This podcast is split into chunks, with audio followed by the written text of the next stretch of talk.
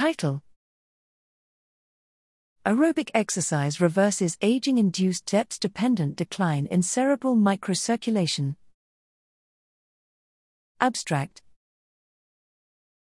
Aging is a major risk factor for cognitive impairment. Aerobic exercise benefits brain function and may promote cognitive health in older adults.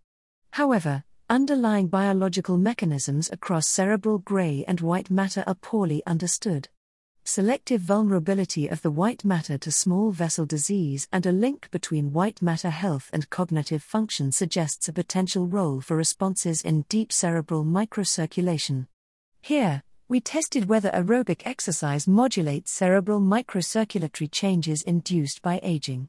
To this end, we carried out a comprehensive quantitative examination of changes in cerebral microvascular physiology in cortical gray and subcortical white matter in mice, 3 to 6 versus 19 to 21 months old, and asked whether and how exercise may rescue age induced deficits. In the sedentary group, aging caused a more severe decline in cerebral microvascular perfusion and oxygenation in deep, infragranular, cortical layers and subcortical white matter compared with superficial, supragranular, cortical layers.